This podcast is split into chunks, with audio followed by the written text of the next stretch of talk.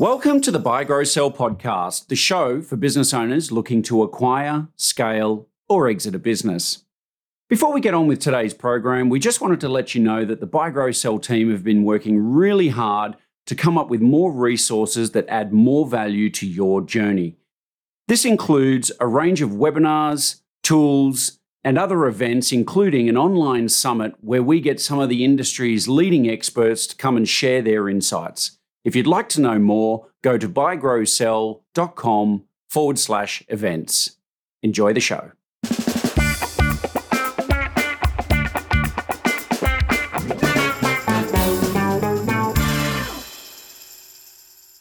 You know, not everybody is cut out to be an entrepreneur and a business owner. It's just a fact. You know, if it was a, an easy thing to do, everybody would do it and it would probably be worth nothing. So, being an entrepreneur and a business owner can be an extraordinary journey. It can have great rewards. It can be incredibly grueling and challenging. It can be incredibly stressful. It takes a pretty interesting mix of skills and introspection to be able to navigate that kind of journey. My next guest, Angela Mader, um, did exactly that.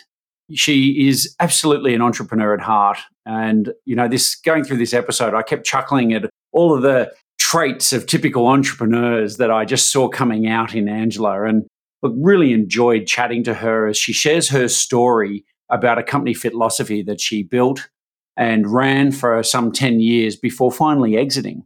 And Angela was kind enough to share that experience, including the ups, the downs, the emotional roller coasters, the, the sort of internal strength that you need to find to be able to grow and navigate a, a business like that.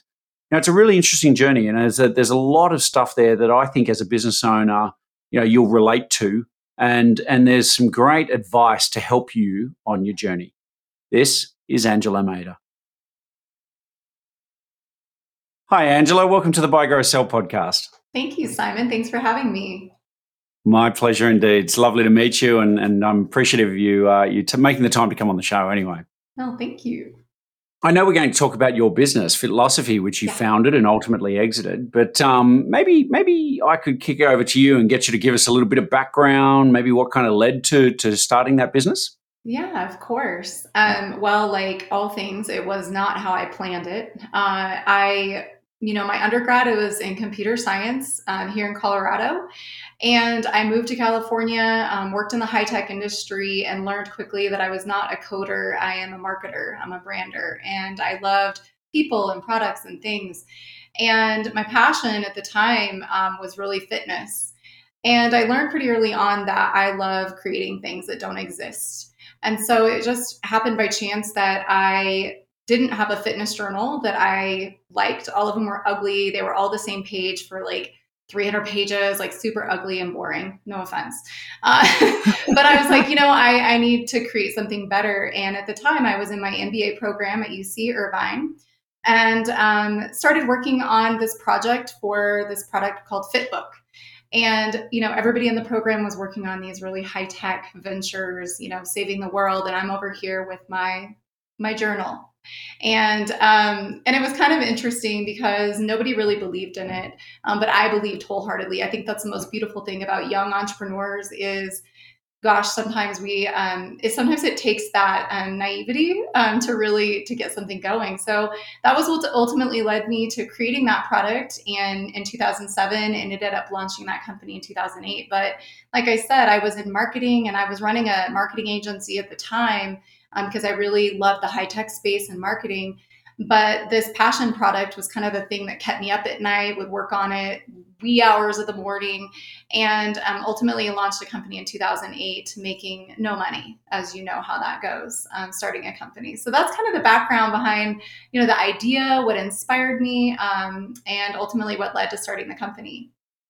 That's cool. I, I you know, I, am just hearing these, you know, the the checklist of the uh, of the typical entrepreneur, and I'm starting to tick boxes here. You know, uh, loves creating things. You know, diverse sort of range of interests. Uh, saw a problem, often related to what they how they're living. Yeah. Wanted to solve it. People didn't believe in it. You know, yes, like, it, it really yep. is a checklist, and those are the things I think that drive entrepreneurs. Right? It's I always say it's a balance of like you've got to take constructive criticism, but at the same time, if you don't believe in it more than everybody else doesn't, um, good luck because it's it's tough out there. yeah, absolutely. I, I think you know. It, uh, for every, you know, there's a lot of business owners out there who aren't necessarily on the creative entrepreneurial kind of end of that spectrum, yeah. but um, but I do think that every business owner understands that whole piece of in your history, there's always going to be a point somewhere where you're kind of going, Do I really want to keep doing this? Or, geez, this is hard.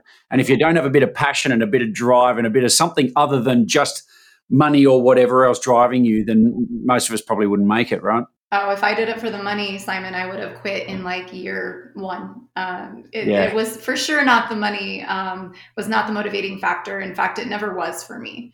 I never thought I would exit, by the way. yeah, right. Yeah. Well, and I've heard that plenty of times too. So it's uh, one of my favorite little sayings when I'm chatting to business owners. You know, I talk to a lot of business owners every day, but it's, uh, I do meet people who go, oh, I never want to exit. I love my business. I'm just going to do this forever. And I'm like, okay, you do understand you exit one day, right? Like whether you like it or not, you know, you you kind of got a plan for it or you get carried out in a box. So well, yeah, and, and, we can talk about that. But you know, for me, it was like, okay, well, so am I going to do this till I'm 80? I don't know because that's a trajectory I'm on right now. You know, I, I ran the business for 10 years, and there was part of me that's like.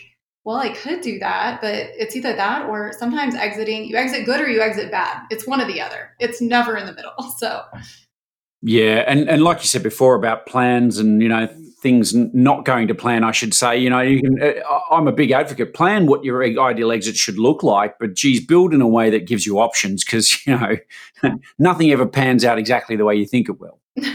Certainly not in business anyway, or life. Yeah, for sure, for sure. So, t- can you talk me through the, the, the, earlier years of the business? Like, how, what did that? What was that like? Were you on your own? Did you have a business partner? Did you, you know, what what point did you have a product that you were able to start selling? Yeah, I I had one investor in the business, angel investor early on. He was a friend. Uh, he wanted to buy a marketing company and have me run it. And I was like, I don't want to do that. I have an idea for this product. And so it was a classic cocktail napkin. We went to this restaurant in Orange County, Italian lunch, and I wrote on a napkin how much money I needed. Of course, I always needed more than that. But, you know, that was the initial conversation. He's like, I, I okay, let's do this. And so he was my business partner um, and wasn't just an angel investor, but a good friend. So, you know, whenever we got a big order, one time we had like a thousand orders in one day, we're both out in the garage, like putting them together and shipping them out. So he really was a, a partner in a lot of ways from just helping me get off the ground to eventually being an important part of securing additional capital and things like that. Um, but yeah, it was just um, very little money to get it started. We had a product in year one. So we, we launched in January of 20, 2008. And then um, we actually um, went to the this World Fitness Conference idea in July of 2008 and showed up there with our products. And um, I had my business partner at the time. I had my graphic designer, who's still one of my very best friends, and my mom. And it was us. That was our trade show. And on either side of us was an application of some sort. You know, it was these um, oh these these apps that don't even exist anymore to be honest with you but you know digitizing fitness and and here i am with my book and i'm like well it has a pen you know and it's 12 weeks and it helps you reach your goals and people are just looking at me like you're crazy and and it was so coincidental and and such a blessing that on the day that we launched the product kaiser permanente had just launched a research study that writing down what you eat and your goals increases your um, weight loss success by double. And people were flocking. It was amazing. Um, and so that was kind of the kickoff of the product. And, and flocking meaning, I mean, we didn't do i didn't i was profitable in year one that's because i didn't pay myself a dime it's easy to say you're profitable if you're not taking any money out so yeah, yeah, you know yeah. it was it was early days it was schlepping books to trade shows for years um, I had one product for the first three years. Um, funny enough, when I sold the company, that product still made up about 80% of our revenue. Um, I call it, you know, entrepreneurs are squirrels, you know, like I, I want to create more, I want to do more. We created over 50 SKUs in the time that we grew the business, uh, but that's still that one product was our bread and butter, that flagship product. Um, the biggest, you know, I, I, had three goals when I started the business, and it was I want to be in Target, I want to be in 24 Hour Fitness, and I want to be on Oprah. And I accomplished two of those three. Um, and that was really, I, I think the 24 hour fitness was a big deal um, but then you know what happened to 24 hour fitness uh, so that was kind of crazy how um, we sold our products into there but then they got acquired um, but target really was the game changer for us you know um, we we approached we meaning i because i was the salesperson for all 10 years. It was just how it worked. Um, i tried to hire salespeople. It never really went well. Um, but i had so much passion um, even this many years later i still get passionate talking about the product and the company and the brand because i believe so much in it. It was my heart and soul. And so I, I approached Target and I said, hey, you know, first of all, it was really hard to get a buyer to look at my product, but sent one in the mail. He didn't get it. Sent another one in a red box with like tissue and made it look all cute. And he said, you know, I was ready for him to tell me you're crazy, and he didn't. He gave me a hundred store test.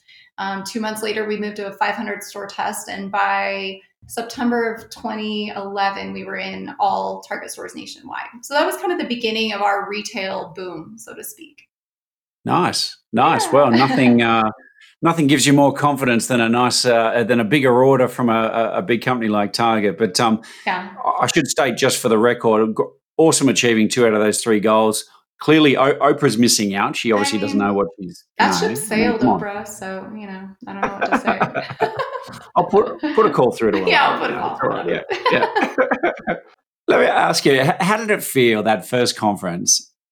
You've created a product you're putting yourself out there really, I guess, on this open, you know, event. Yeah, I mean, really, entrepreneurs, you're opening yourself up to criticism, really, I mean, aren't you? Like, how did that feel? Oh gosh, you know, it, it's funny. I I'm actually doing a talk tomorrow night, so I, I have a picture of my first trade show. Um, any slide, first slide is that because it, it, brings me back to those beginning days to kind of put me in that mode of what it feels like um, to be an entrepreneur again.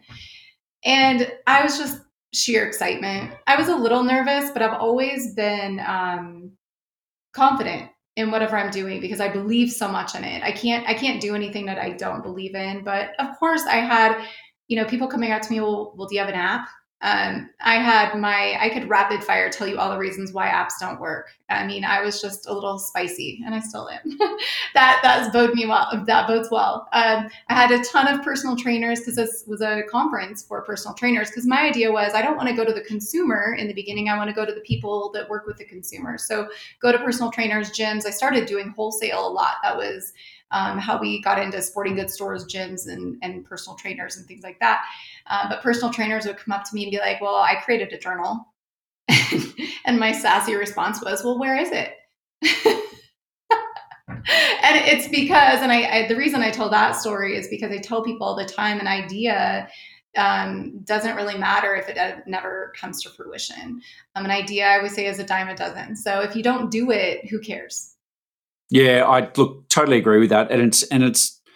I've always found in the businesses we've run too. Um, yeah, my wife and I have run every business together, and we've always been very forthcoming with information. We share fairly openly what people might consume to be, what people might suggest is quite confidential information, even about how we kind of go about doing things. And and and I always get, even to this day, I get asked the question, like, "Aren't you worried that these people are just going to rip you off, your take idea. your information?" And get, and every time now it makes me smile because I go, man, like if it was that easy, yeah. everybody would be doing it right. Like anybody can take my information and think that they can go and start a business, but then they will find, like we did, yes. that there's a five year grind to get it to the point where it starts doing anything meaningful. Most people give up before they even get started, in my opinion. Um, totally. You know, I'm sure you get this a lot, but and sorry to any young entrepreneurs that have asked if they can pick my brain, but I have this this annoyance with that term because I'm like, well, pick pick my brain means you want to gain expertise from me, which is fine. But what have you done? So I always kind of turn it back to them. Okay, well, give me a list of the ten things you would love to learn from our conversation, because what I've found is most people are number one, they're either wanting um, your expertise for free or they want your money and and neither of those in my opinion um, are to be they should be earned so i think part of the beautiful part of being an entrepreneur is i had to figure it all out on my own. That does not mean i didn't have people that um, that that you know spoke life into my business that you know, i had board members that were so helpful. I had retailers that gave me a shot. Um, but i did not wait around for someone to tell me how to do it. And i think that is the one trait of an entrepreneur that is absolutely critical is figure it out. Just figure it out. And um, if you're waiting for someone to tell you, waiting for someone to give you the money, if you're waiting for someone to tell you where you can manufacture that or who the connections are, um, it's going to be an uphill battle because no one's going to hand it to you. In fact, you're going to have everybody um, telling you why it won't work, not why it will. So um, I think that tenacity is like so pivotal. And if somebody can't come back to me with the things I'd like to learn from our conversation, I know they're not that serious. So I've just saved them a ton of money. You know what I mean? I feel like they owe me now. well, absolutely. I mean, just in that little engagement, there's a lot of lessons in there, right? So, you know, I think I think all of us need to. I mean, it's too easy to get caught up in things these days, even get distracted by stuff. And as you say, uh, it's it's really making internal excuses as to the reason why you're not doing stuff too. So, and that said, just so I don't come across as a complete like hard I spend my time mentoring startups now and working with young entrepreneurs, and it is my passion. Um, but it's all under the guise of like it, it's something I love doing. Um, but people that come and want kind of that, well, how do you do it? Well, do you have connections? Well, who gave you money? Like those kind of questions. I'm like, meh, yeah. you, well, you're asking they're asking the wrong questions, right? And that's that's the thing. I mean, I, I I've been fortunate. I have, I've had many mentors in my life from when I was a very young lad.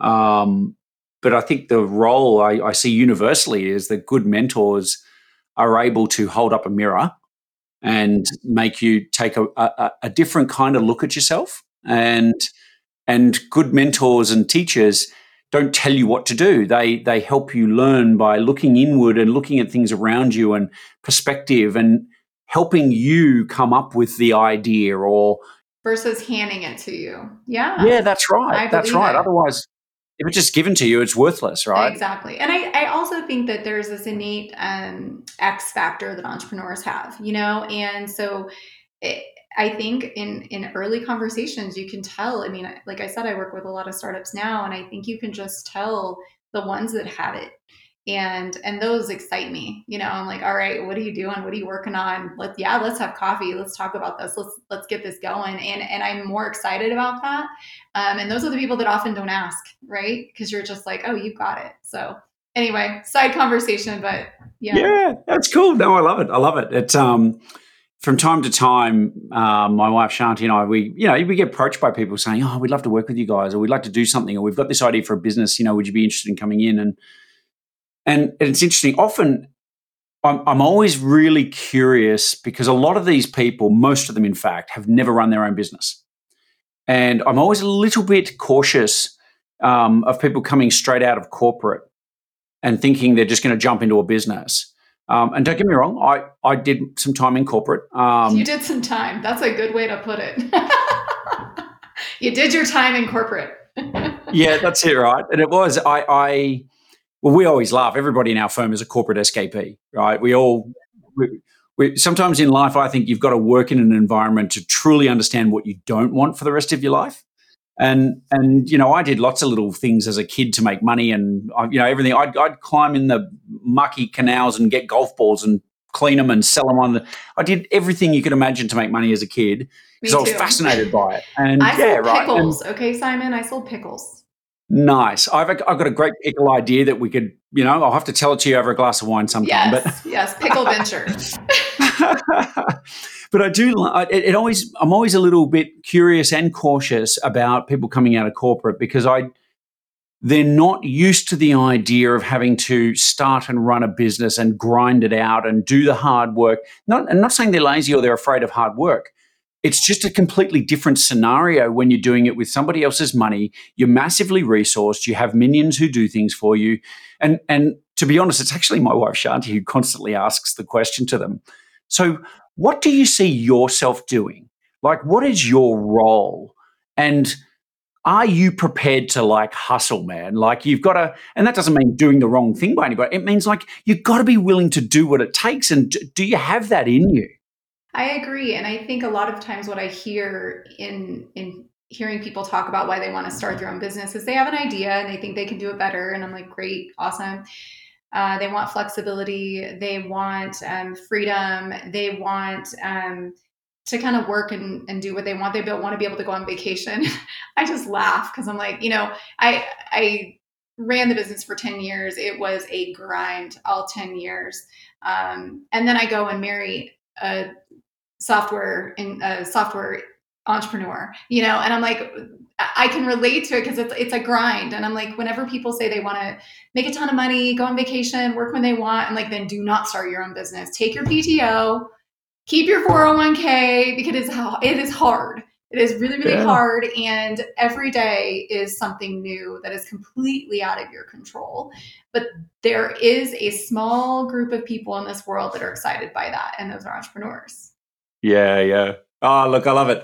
I love it. Yeah, so I, I, keep saying if it was easy, everyone would do it, and if everyone was doing it, it'd be worth nothing, right? So, you're right. You're right. Um, I, I, actually went to this. Um, I went to this awards night once, and uh, and a friend of mine, Jemima, she she was getting this award. She got up there to to accept it, and yeah, the room's full of a lot of people doing startups who are you know they're out there they're they've put themselves on the line they're having a go some of them were very successful some of them were trying to make it work whatever but she and I'm I'm probably going to butcher her her, uh, her little part of her speech here, but but she got up there. She goes, you know, I just it's a shout out to all you entrepreneurs in the room.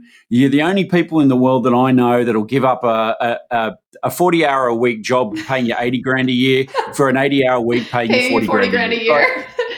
it is so true. It is so funny story, early days. I had just, so I was 27 at the time in grad school, had just landed my first six figure job. And my mom, I come from a super small town. We owned a donut shop in town. And, you know, we, we we weren't from we were from very humble beginnings, I'll put it that way. And so to my mom, the fact that I had just got a six figure job that had benefits and a 401k and security and i had a great title and all this and i worked there three months. And i was like mom i'm leaving to start my own marketing agency. But she you already had the dream. She about passed out. Like she was just like no what are you doing? And you're right. I, you're right. I mean granted i i landed clients pretty quick because i'd been in the industry but still i was not making that in my first year. But the reason i did it is i wanted the flexibility to work on this other business at night. I had a path. Um, I don't know if it was a path at the time, and my mom would definitely tell you it wasn't. But later on, she was like, "You're so brave. You're so brave." Yeah, yeah, brave, yeah, yeah. stupid. I'm not sure which one, but it worked. Uh, it's like it's like uh, nervousness and excitement. I think it's the same chemical reaction. Just somewhere there's a fine line there's between. Very you know? fine line. Very fine line. We walk it. totally, totally. I love it. I think I'd say our, our, you know, my parents are the same thing. They came from a generation of you kind of get a really good job, you hang on to it for life, and you know that was obviously radically changing as you know. Certainly, I was growing up and you were growing up, but it just, you know, I think the first time I I left corporate and banking and all this sort of stuff, went now we're going to start a business, and everyone in the family went, "You "Say what? What? Like, why? What? Why? Yeah, what, I was actually. That's a funny story. I was I was actually the first one to graduate from college in my family. And that was a big deal, especially where we were from. Um, but I was raised in family business. Like I mentioned, my dad had a bakery growing up. Um, my grandfather, still at the age of 87, has a car dealership that he's owned for going on 65 years. Um, you know, so this entrepreneurship kind of runs in my blood. And I, I do credit those early days of, you know, I started working at my dad's donut shop when I was eight um, I started little businesses within these businesses. So I had a full time lemonade stand and I had a pickle stand and I had a fudge stand. I mean, I had all these little things I was doing. Plus, I had jobs there. I think once I got to corporate America, it was so overrated. I was like, oh my gosh, like this is boring. And does anybody really sorry this sounds off like what does everybody do? You know there's just a lot of people and i don't know what's happening. And and i felt like and and i think there is a part of entrepreneurs we love control. Um, and i don't mean that in a negative way but when i would see things happening um, I worked for a startup. It was a, a, tech startup later on after I left corporate America. And so I worked for a few startups before I had my own. Um, but it drove me crazy watching um, a CEO that treated his employees horribly.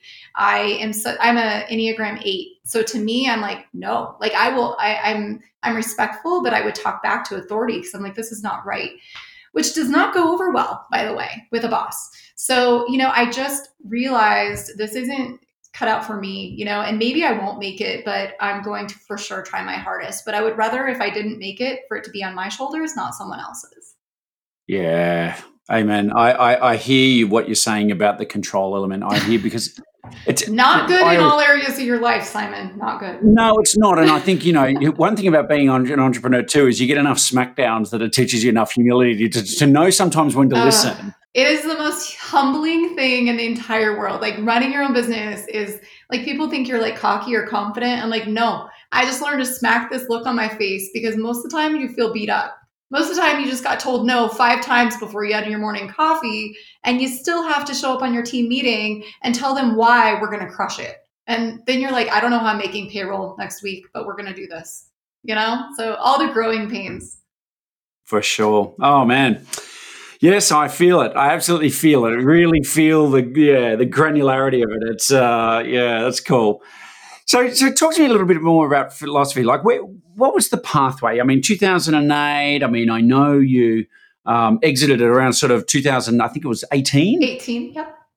So, you know, what I, I, I don't like about a lot of podcasts is that they kind of go, "Oh yeah, I started in 2008 and I exited in 2018," and oh yeah, it all just sounds like this, you know, success story overnight. Add water. Clearly, you, you've demonstrated that it wasn't like that, but what was the pathway from 2008? Like, did the company grow? How many staff did you end up having? You know, what, what did all that sort of stuff look like? Yeah, so you know, our we always ran really lean, and that was my that was what I wanted. I didn't. I I my team called me their for employer. Like there was, you know, a really close knit team. By the time I sold the company, there was only I think six of us, um, and you know, we grew. I mean, my first my first assistant that helped me with orders was my cousin, um, who was in college that needed like a part time gig, you know, and I could afford to pay her like ten dollars an hour at the time. I don't even remember now, but you know, it, it wasn't anything glamorous. Um, you know, as we started developing products, it really was Target. You know, first we landed Sports Chalet, twenty four hour fitness, like I said, the sporting goods and kind of gyms. We were doing wholesale orders. Um, but Target really was the game changer as far as them giving us a shot because what I did from there was I really hung our hat on Target.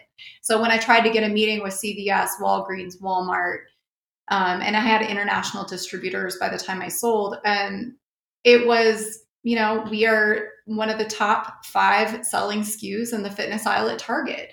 Um, I, have just always said that, you know, sales speak louder than any marketing ever will. You know, you can make it pretty, you can make it, you can have testimonials, you can have all this stuff, but if things aren't selling, the business is not going to go anywhere. And so Target really was a game changer for us. Um, we went on to land CVS, Walgreens, like I mentioned, um, Walmart later on. Um, those were really our largest accounts. We were in Target Canada. We know what happened there. Um, and then international um, was something I dabbled in, but I learned quickly that it, it, was just, I wasn't making the kind of money for the volume that I was doing. And so I kind of pulled back on international distribution. But, you know, by the time I sold the business, we were in 16,000 stores nationwide. Um, we had a really strong online um, direct to consumer business as well. We would launch products there, see what worked before we would take those to retailers, and vice versa. Retailers would come to us. And I mean, I was famous for going into a meeting with Target and asking them what they're needing. And actually, the, the funniest one was Walgreens. They're like, we really need like a fitness calendar. And I'm like, awesome. Yeah, we have one. Can have that for you. So I go back to my team and they're like, Angela, we do not have one. I'm like, I know we will. And do you know how long it takes to create a fitness calendar? 365 days with 365 tips and 365 inspirations. And it was literally three weeks of nonstop grind. My graphic designer, one of my best friends, like we were like literally on the computer together every day for hours and we we launched that product in i think it was almost 7000 stores in walgreens and that ended up being a top seller so, you know, you That's just, so I always cool. say, say yes and figure it out later because otherwise someone else is going to do it. Yeah, you just ticked another one of those boxes on my entrepreneur list.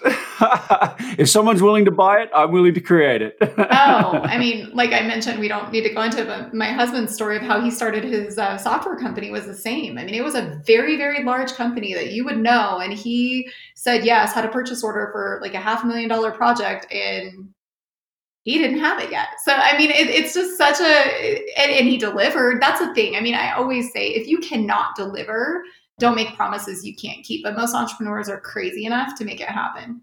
Yeah, yeah, yeah. What do they, what do they say? Uh, um, a sucker is born every minute.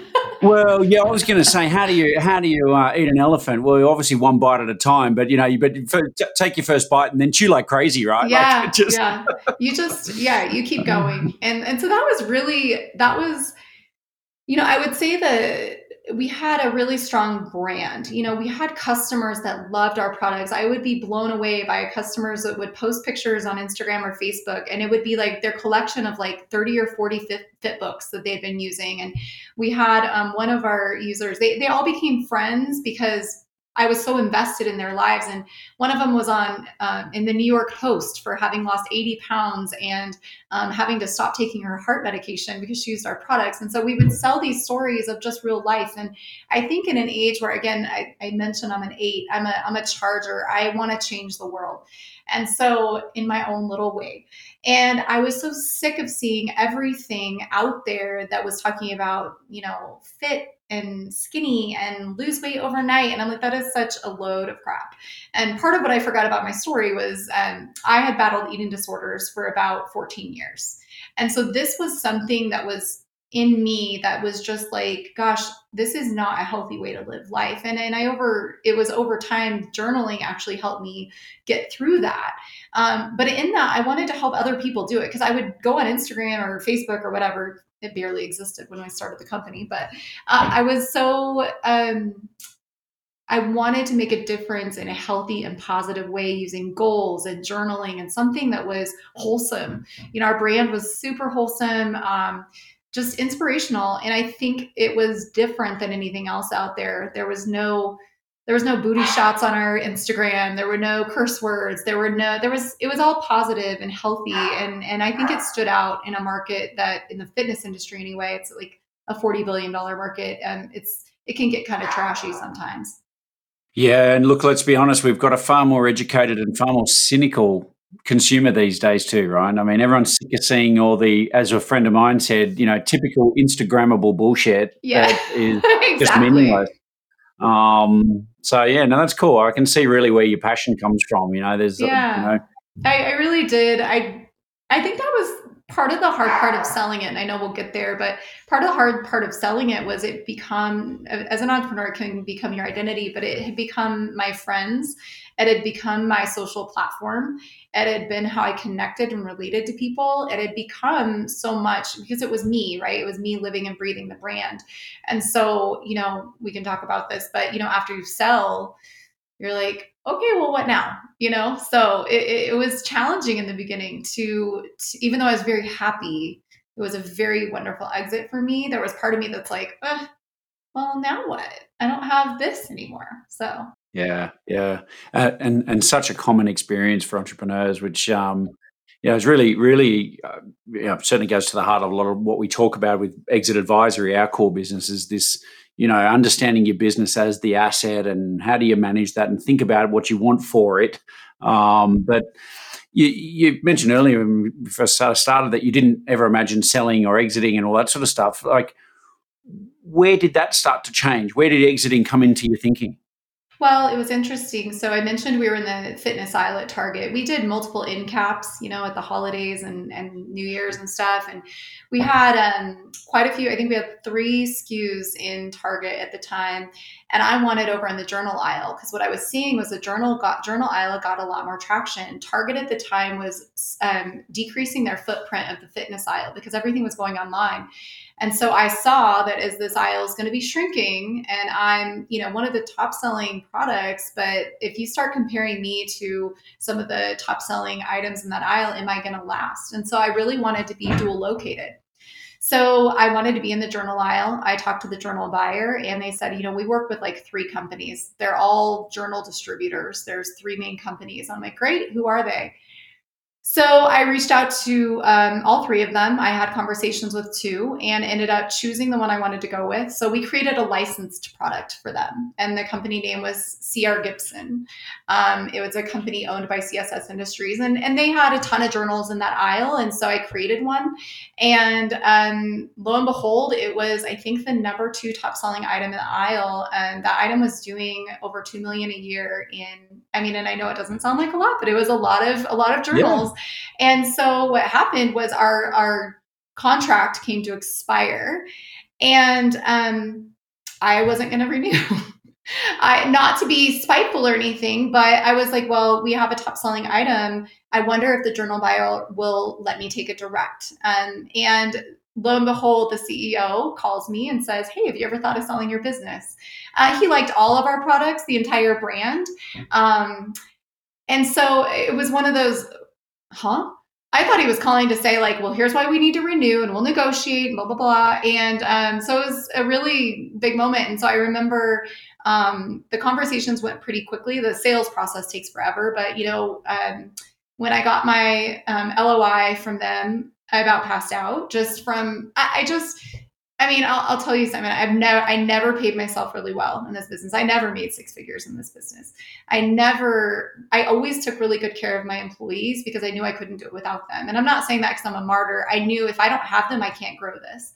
But I never imagined someone coming along and wanting to write a check for my business. And so, yeah, that was in 2017, and the sale took about um, a little over a year.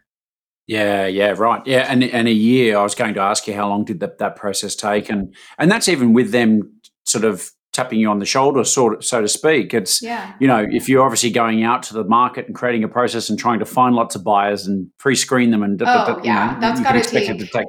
I mean, I will say I was in a in a spot where I didn't need to sell, nor had I thought about selling. So it, it's the perfect position to be in as far as I don't know. I guess if it doesn't go through, I'm doing fine. You know, we had just landed CVS 9,000 stores and they had not yet landed placement in CVS in that aisle. And so I think part of it too was they wanted to buy retail space um, by acquiring the products because once they have a foot in the door, then they can get in. And um, by acquiring our um, you know our retail space they also acquired our terms with these retailers. They acquired a lot of the the shelf space all, all the nuts and bolts of those deals.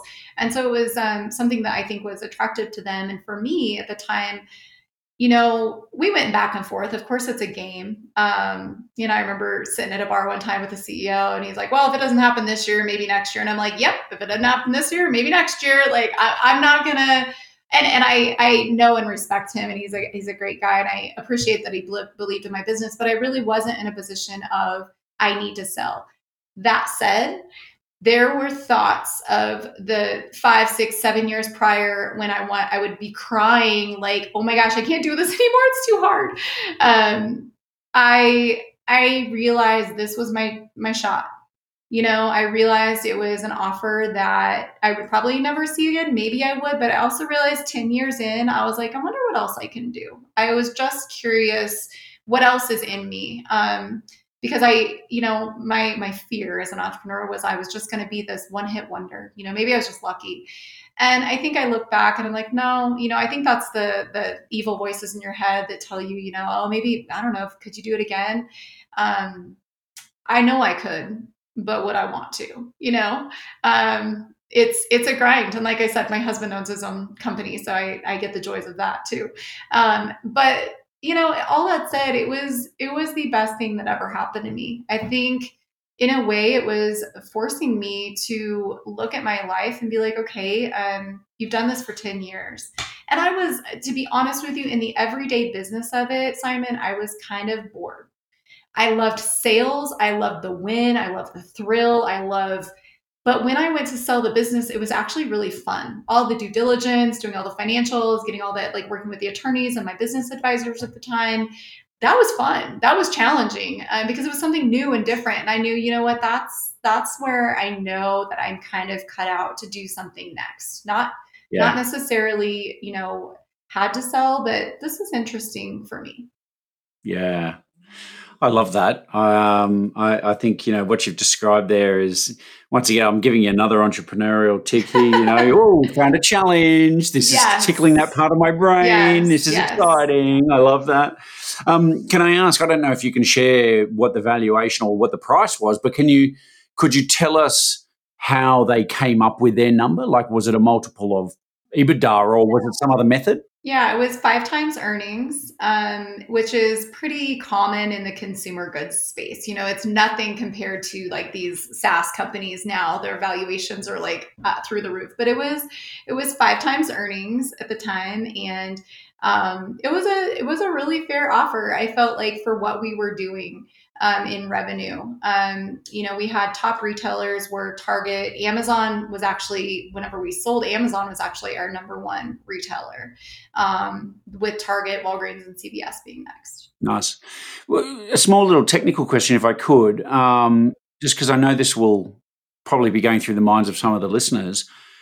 Um, without getting into the detail, did you have to make any adjustments for your salary in the final deal? Like, did they say, well, you haven't been paying yourself enough and we need to allow for that or something like that? Yeah, we we made it um, where it was, which made it better for me, right? Because there was a there was a price. It was a it was an asset sale, and um, and then you know a position, and all my employees got jobs as well, um, which was important awesome. to me. Um, there's more on that later but um, yeah. but but that said you know they provided me with a, a salary that was equal to their vp positions um, in the company which was way more than i had ever paid myself.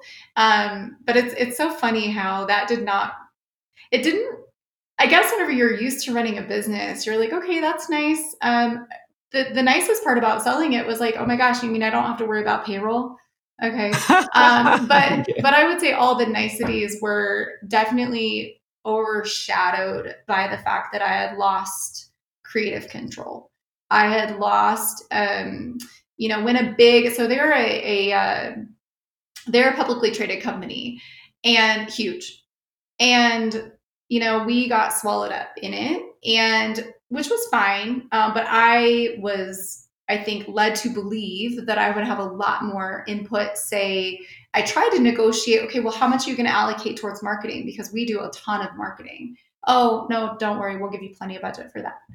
They didn't give us plenty of budget for that. And so, you know, watching watching a big company swallow up a small brand um, can be quite disheartening, which is, you know, why I'm obviously glad that it's kind of in my past. I've, I've kind of had to like let go of that brand, so to speak. But I stayed on with the acquiring company for about a year. Um, and then everybody wants to know what I did next. Um, I took a lot of time off and decided I was going to go live in Italy for six months. I was oh, incredi- lovely. I know. I was incredibly single um, in, a, in a good way. And I just sold my business and was kind of bored walking at the beach every day and and you know at the time let's see 39 i guess i was at the time was too young to retire in my mind. So i'm going to go travel and then covid hit so I was not able to go to Italy, um, but instead ended up meeting a wonderful man from my hometown, actually. Um, moving back to Colorado and getting married at the age of 41 and having a baby at 42. So it has been a whirlwind awesome. since then. But, you know, had I never sold that company, I look back now, right?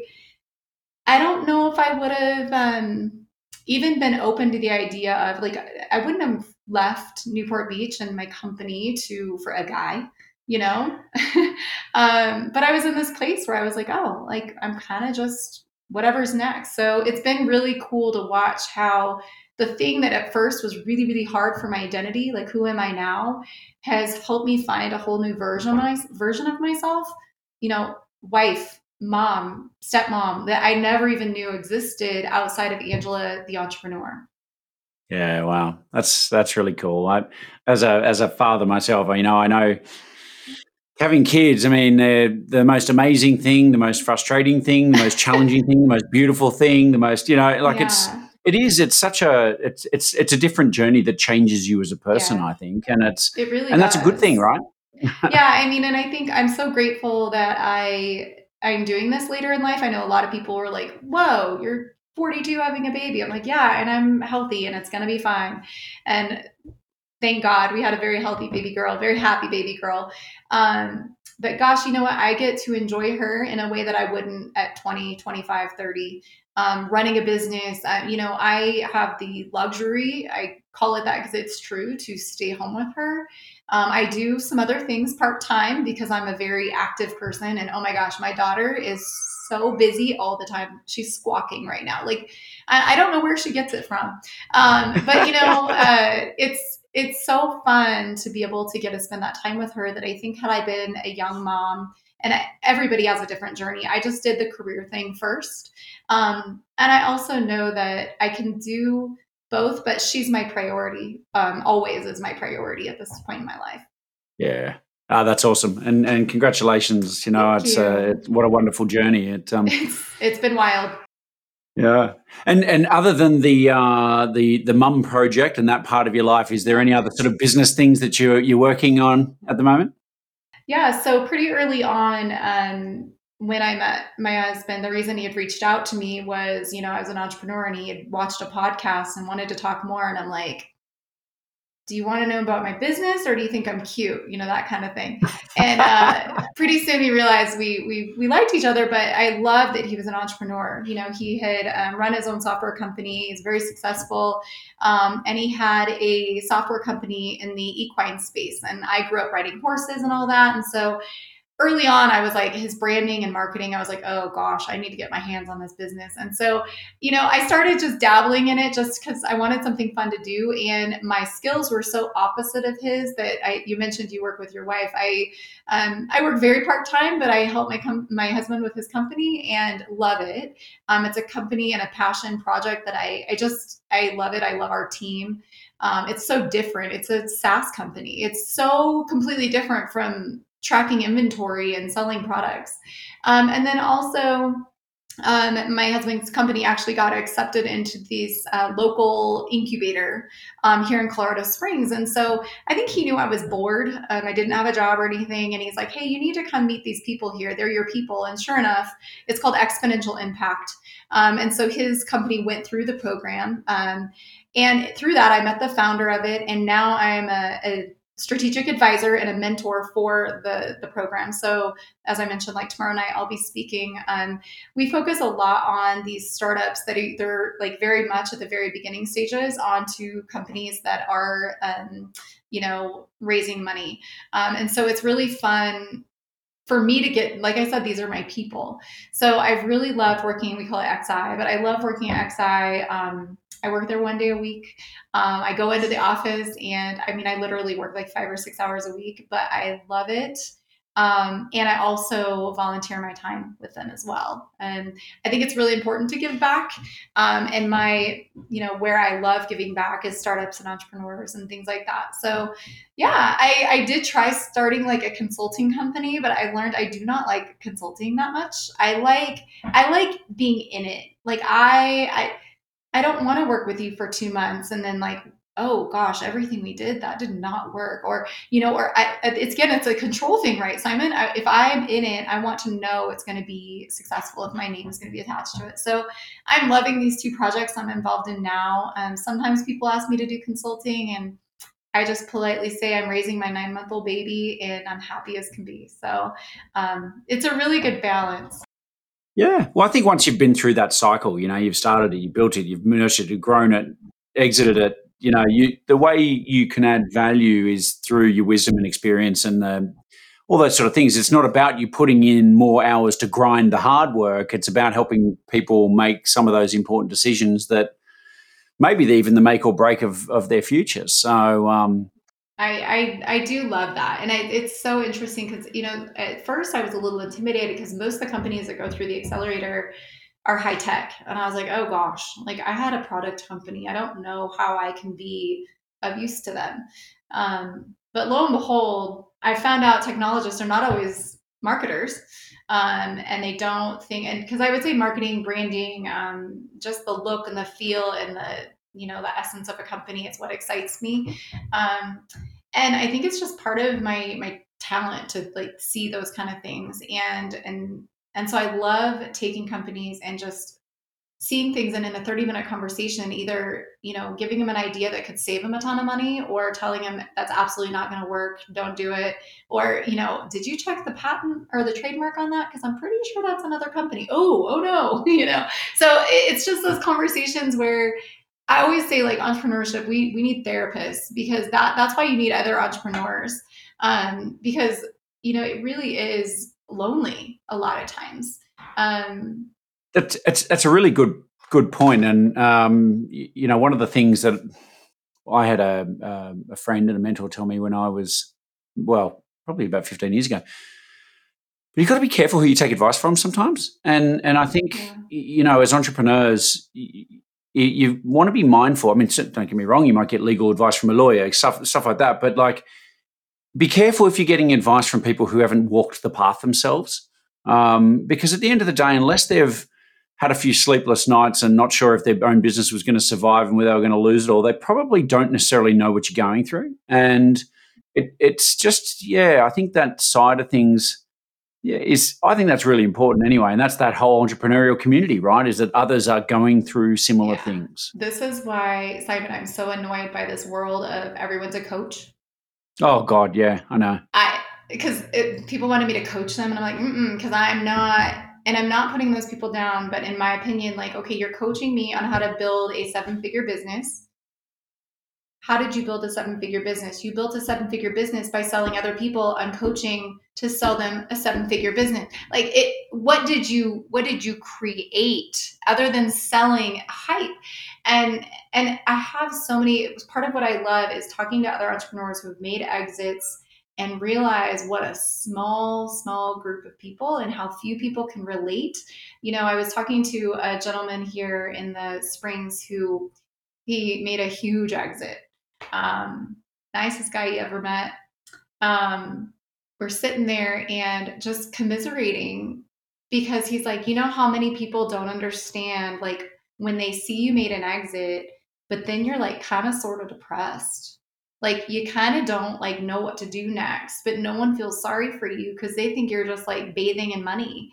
And he's like but that's not why i did it. And that like that doesn't bring happiness. And and i i think what's hard for entrepreneurs who make an exit i'm sure you run into this all the time because this is what you do for a living is there really is this need in my opinion for you know maybe that's what you do. I, I don't know but how, what what's next? What's after the exit? Who are you now that you sold your business?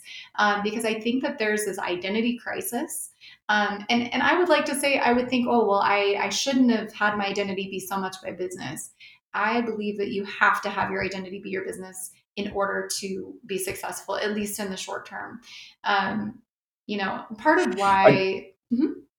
Yeah, no, I was going to say, I look, I totally get it, and I agree. You know, at the end of the day, you have to put some part of you into that business for it to get past all those challenges. And yeah, look, sure, if you scale it enough, and I've, you know, we've had a number of guests on the show that have had big exits. Um, you know, the gentleman I just got off the phone, the previous episode, you know, he sold his business for forty three million bucks. I'm like, yeah.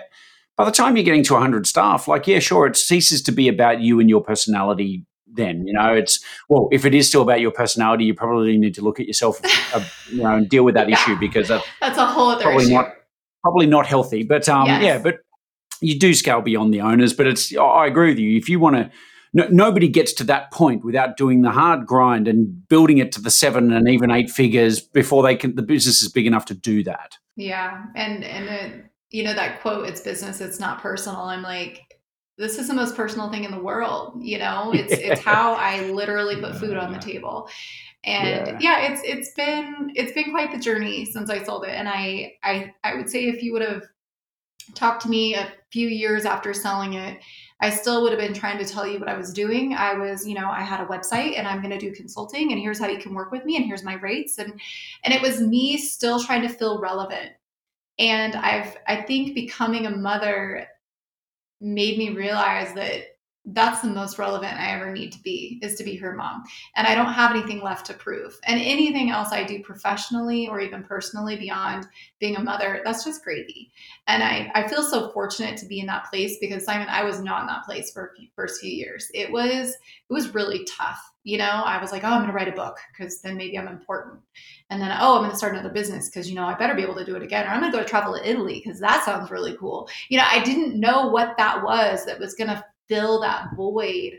Um, but I was trying everything. Uh, but lo and behold, you know, COVID, and then now this. yeah. And it's that simple essence of knowing now that you are enough. Yeah. You've oh, done enough. Gosh. It doesn't matter anymore. Like it's, and and I think too, as you as you're starting to do clearly, you know, in terms of mentoring other people or starting to give back and do different things, you can do that from a very balanced place and it just becomes more about how do I really add value? And and I think too I think you certainly I can tell from just talking to you you have that sort of humility to go well actually if I don't have the answer then I don't need to try to have the answer either. It's no, not but I probably know someone who my, does because I know really cool people. Totally. You know like right? That's a I always say like I'm not that important but I know really important people.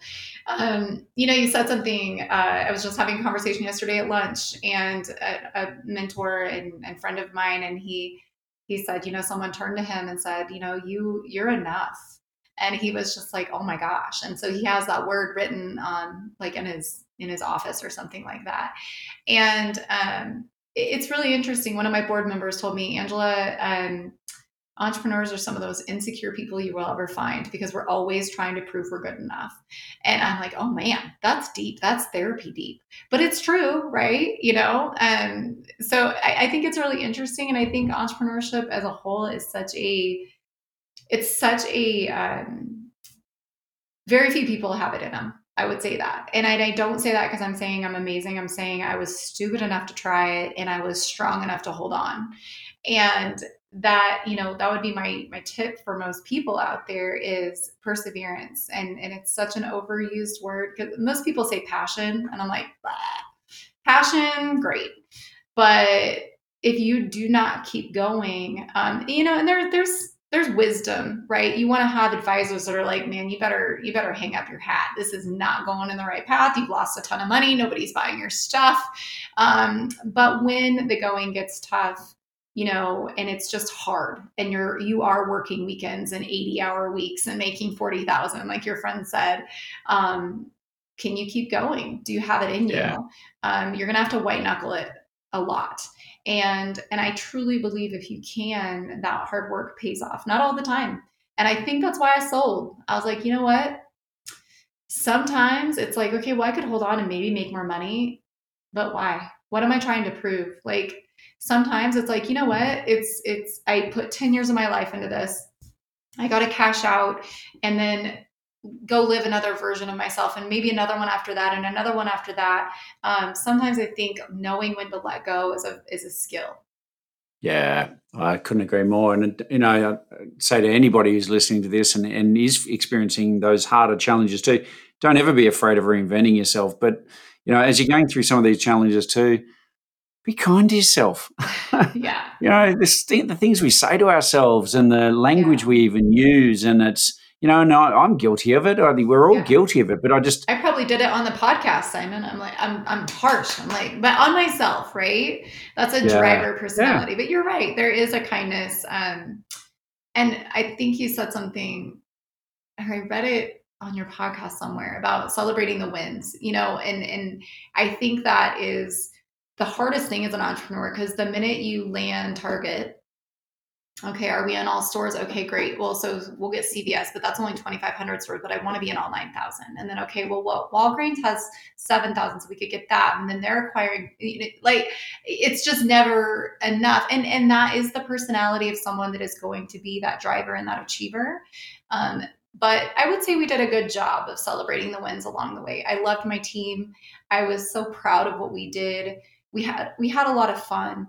And so we would celebrate a lot um, as far as you know this little team i mean to think about you know the size of business that we grew with only six people was pretty pretty impressive. So I was very proud of that. So I always wanted them to know how how much they were a part of what we did. It was not just me. Um, even my friend, we'd go into Target and she's like, "Look, like look at you," and I'm like, "Look at me! Like you you literally did the design on it. Like it, it's amazing." I wanted them to all feel that sense of ownership and and and part of our success. Absolutely. Every, everybody needs to have a. I mean, uh, purpose is another one of those words that probably gets a little bit overused, but it's you know, I, I, actually think a sense of purpose is typically about working on something that's actually bigger than yourself and it has meaning. And you know, if you if you feel like you've contributed to something special, like that's that's that you own that in your heart of hearts. That's that's with you for the rest of your life. And it's Absolutely. um, and I think that's part of how you get you know, one of the the talks that we're giving at XI is on how to recruit employees to a risky venture, you know? And it's like if the founder is not sold out for it and has that purpose of doing something bigger than themselves, um, why would anyone want to come work for you? Let alone why would anyone want to buy it? Right. So you really have to be sold out for that. Um, and for I sure. think that's how you attract and retain really good people. Yeah. Well, and there's uh, another three hours of us talking about culture, but because uh, we could we could no doubt do that. But it's uh, yeah, Angela, thank you so much for coming on the show. Like I've, I've I've loved hearing your story, and I've just loved chatting to you. You know, it's you know somebody who's walked the path and has had all the ups and downs, and you know done a few loops on the merry-go-round. Right, like mm. it's it, it's it's wonderful, and I just yeah, I'm really appreciate. I know people listening to this will will just get so much from from hearing Thank from you. your experience. So um, Thank so thanks I'm for making so, the time. Yeah, I I had to dust off my stuff and be like, I haven't done a podcast in a while since I had my baby, so I, I was excited to to talk to you, and um, obviously love love your podcast. So I'm excited to be on here, and thank you so much for having me. Oh, look, my absolute pleasure. Um, are you happy for people to reach out to you? Yeah, of course. Awesome. Um, does LinkedIn work? What's the best method for, for LinkedIn, people to? Yeah. So um, my maiden name was Angela Mader, but now I've got married, so it's Hartshorn. And um, my website's just angelamader.com, M A D E R. And cool. yeah, I'm, I'm happy to have people reach out to me. I'm always, although it sounded like I wasn't in the beginning, but I have a feeling your listeners are my people. yeah, I'm sure they are. So awesome. Well, look, I'm going to put those links in the show notes. Thank you once again. Really, really appreciate you making the time. It's um, it's been one, wonderful chatting with you. Thank you, Simon. Awesome. And thank you, everyone, for joining us on this episode. I hope you've enjoyed it as much as I did. Um, if you would like to talk to somebody about your journey, if you're having those ups and downs, if you want to understand how to plan for an exit like this, um, or you just want to know what your business is worth, please feel free to reach out to us at exitadvisory.com.au. Uh, one of our team members will be very happy to jump on a call and just have a chat if that's what you need. Thanks for your time and join us on the next episode.